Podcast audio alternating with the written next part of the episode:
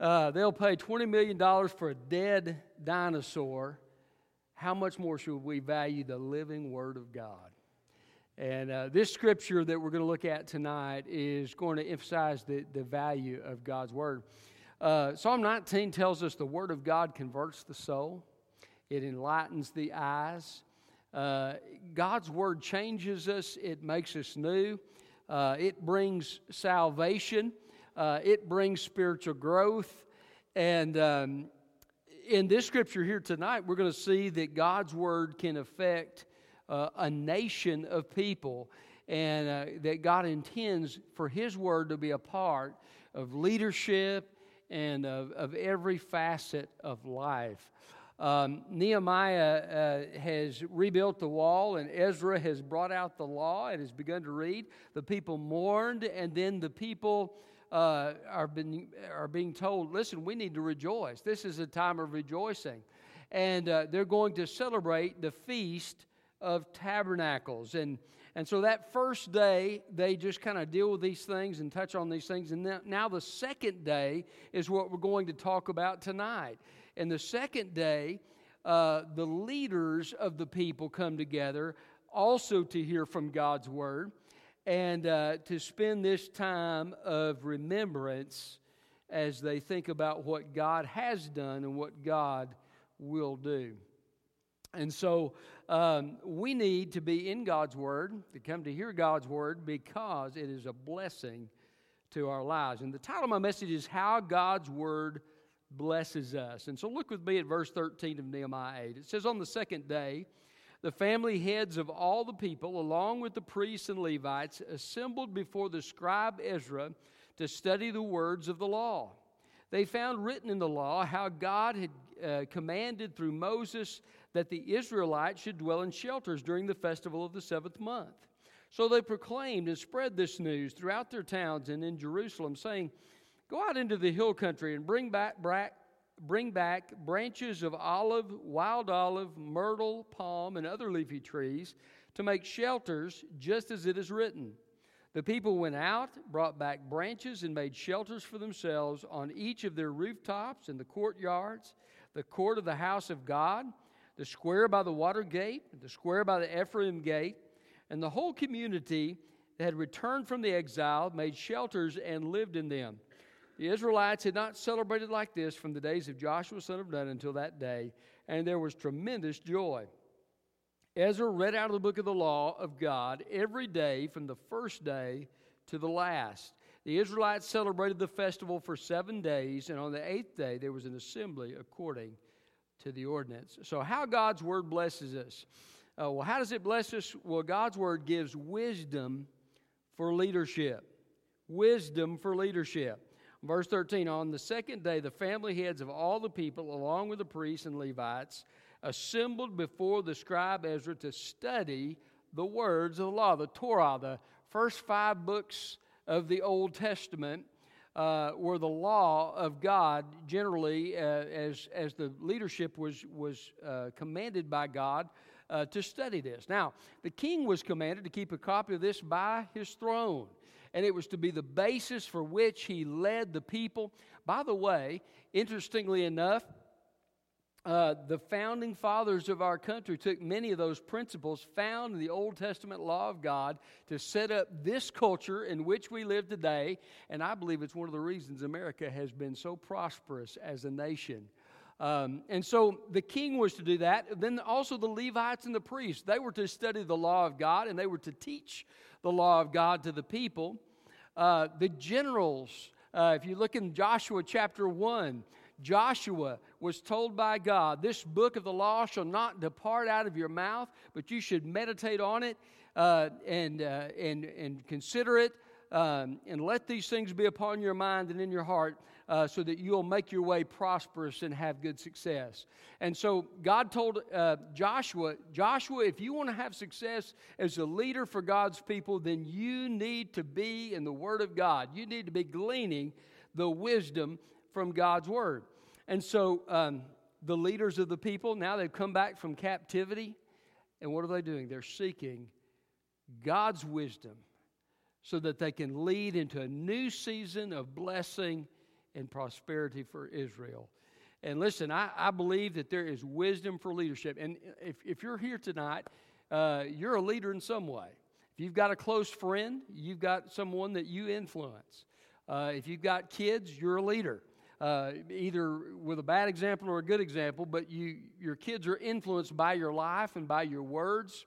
Um, if you have people that you influence uh, out in the community, uh, all of these are, are opportunities. You may have an official uh, position of leadership, but God can take the wisdom in His Word and help you be more effective as a husband, as a father, as a friend, uh, in all these different roles to, to lead others and influence others well uh, for His kingdom. Uh, wisdom is found not in the halls of scholarship in this nation, but in a little manger where a little baby was born uh, 2,000 years ago. And of course, he hasn't stayed there. He's now ruling at the right hand of the Father.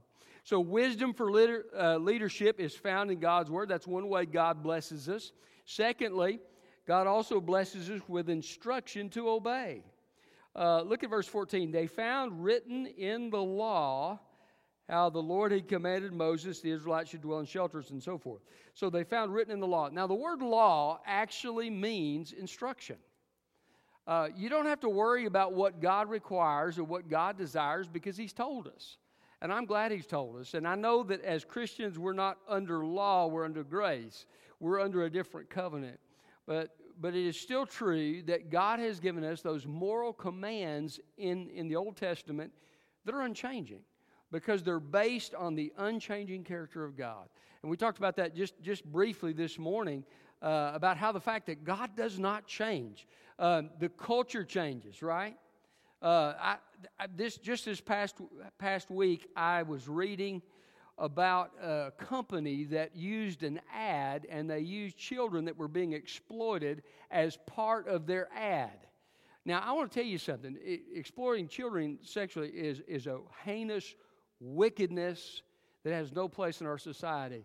But it has been winked at in some of the uh, interviews on, on, the television. Uh, th- this kind of wickedness is terrible. But this is a symptom of our times. As culture changes, our, our culture has become more and more wicked and has moved farther and farther away uh, from the things of God. But praise God, He has given us an unchanging standard, a moral standard that comes from His very moral character that is unchanging. It is a rock. And, and we can, our children don't have to be confused about what is, what is expected by God because we can teach them the instruction that is found there in God's Word. And we can find that instruction for ourselves and how to live our lives in a way that honors God. And that is a great blessing. Uh, there's a lot of cultures where, um, a, a, matter of fact, I, I remember uh, hearing an Islam scholar talk about uh, the fact that as a Muslim before he became a Christian. He said, I could be a very good Muslim. I could, I could do everything I was supposed to do that day.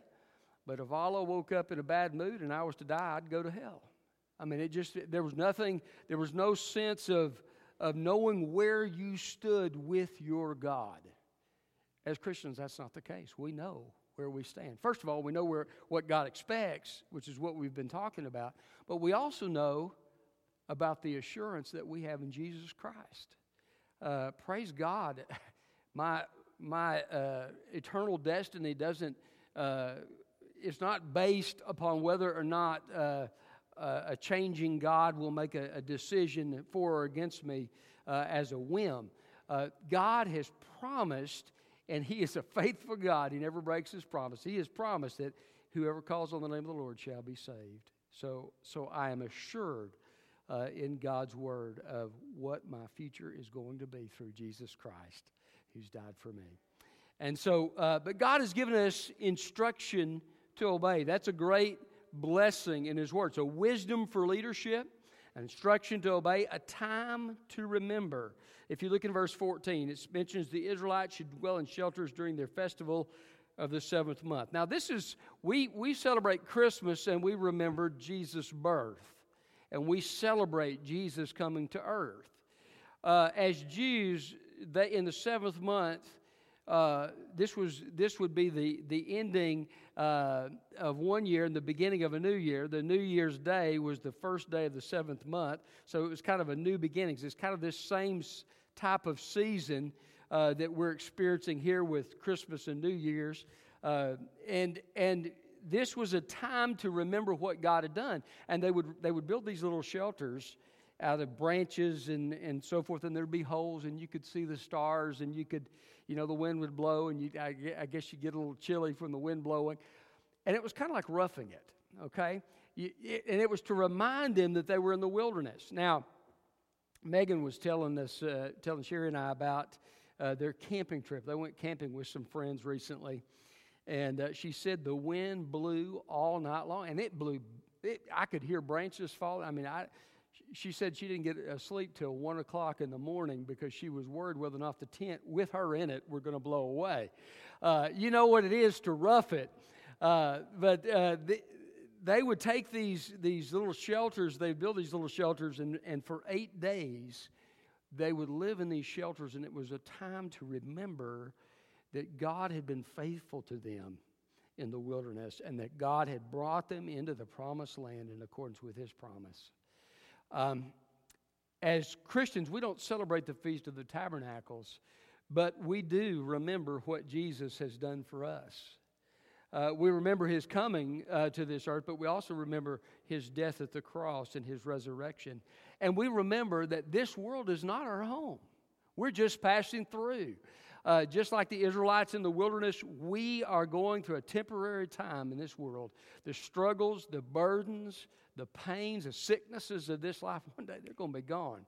And we're going to enter into the land that God has promised us. And what a day that's going to be. And so we, we have that time. We have the Lord's Day.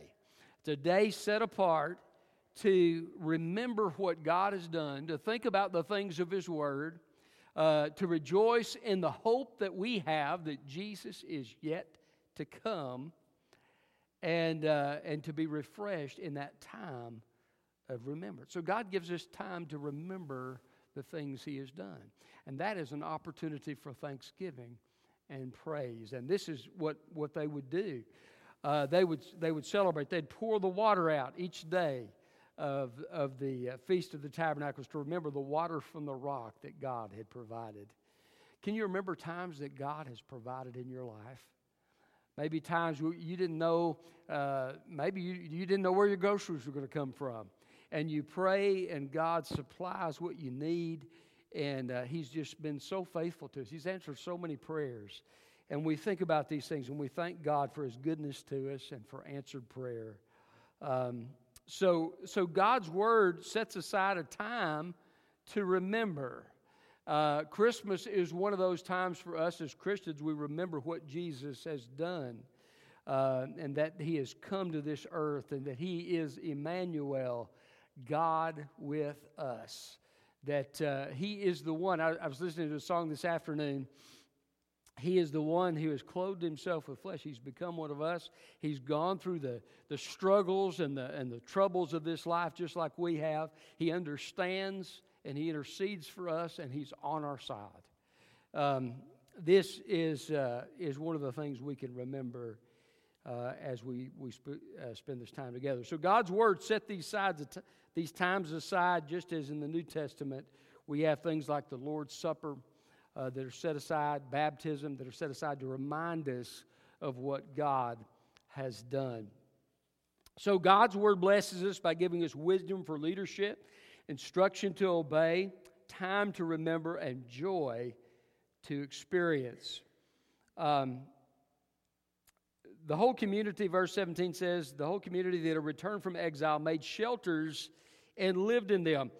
The Israelites had not celebrated like this from the days of Joshua, son of Nun, until that day, and there was tremendous joy. Ezra read out of the book of the law every day from the first day to the last. And so um, Ezra is fulfilling uh, what God's word said. Every seven years they were to read through, during the Feast of the Tabernacles, they were to read through the Torah, the, the first five books of the Old Testament. And, um, and so they were celebrating, they were feasting. We're about to do that ourselves, right? and uh, but they were they were enjoying this time of being in God's Word and uh, of being with one another and of remembering the good things that God had done. And it lifted them up and it gave them hope and a future. And so, uh, as we remember what Jesus has done for us, as we think about God's incredible grace that He would send His Son for us, uh, take heart and let your heart be lifted up. Remember what God has done. Rejoice in the Lord. And, uh, and then spend time in His Word, uh, meditating on what He has done. Let's pray. Father, we thank you for your Word. We thank you, Lord, for uh, blessing us in so many ways through your word. And uh, Lord, we pray that we would live by your word, that we would obey your truth, and uh, Father, that we would trust your word. And uh, Lord, help us uh, to live with a hope and expectancy, but also a remembrance of what you have done for us because you've been so good. And Father, if there's someone here tonight that doesn't know Jesus Christ, I pray that tonight would be the night that they would say, I want to choose tonight to follow Jesus Christ, to turn from my sin in my own way, and to receive the grace and forgiveness that Jesus purchased for me at the cross.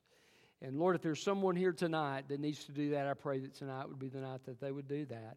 Give them the courage to step out and act. And Lord, as, as your people, Father, if we haven't been in your word, Lord, help us make that commitment to be in your word and to come hear your word so that we can be blessed uh, as you have desired us to be blessed. And we pray it in Jesus' name. Amen.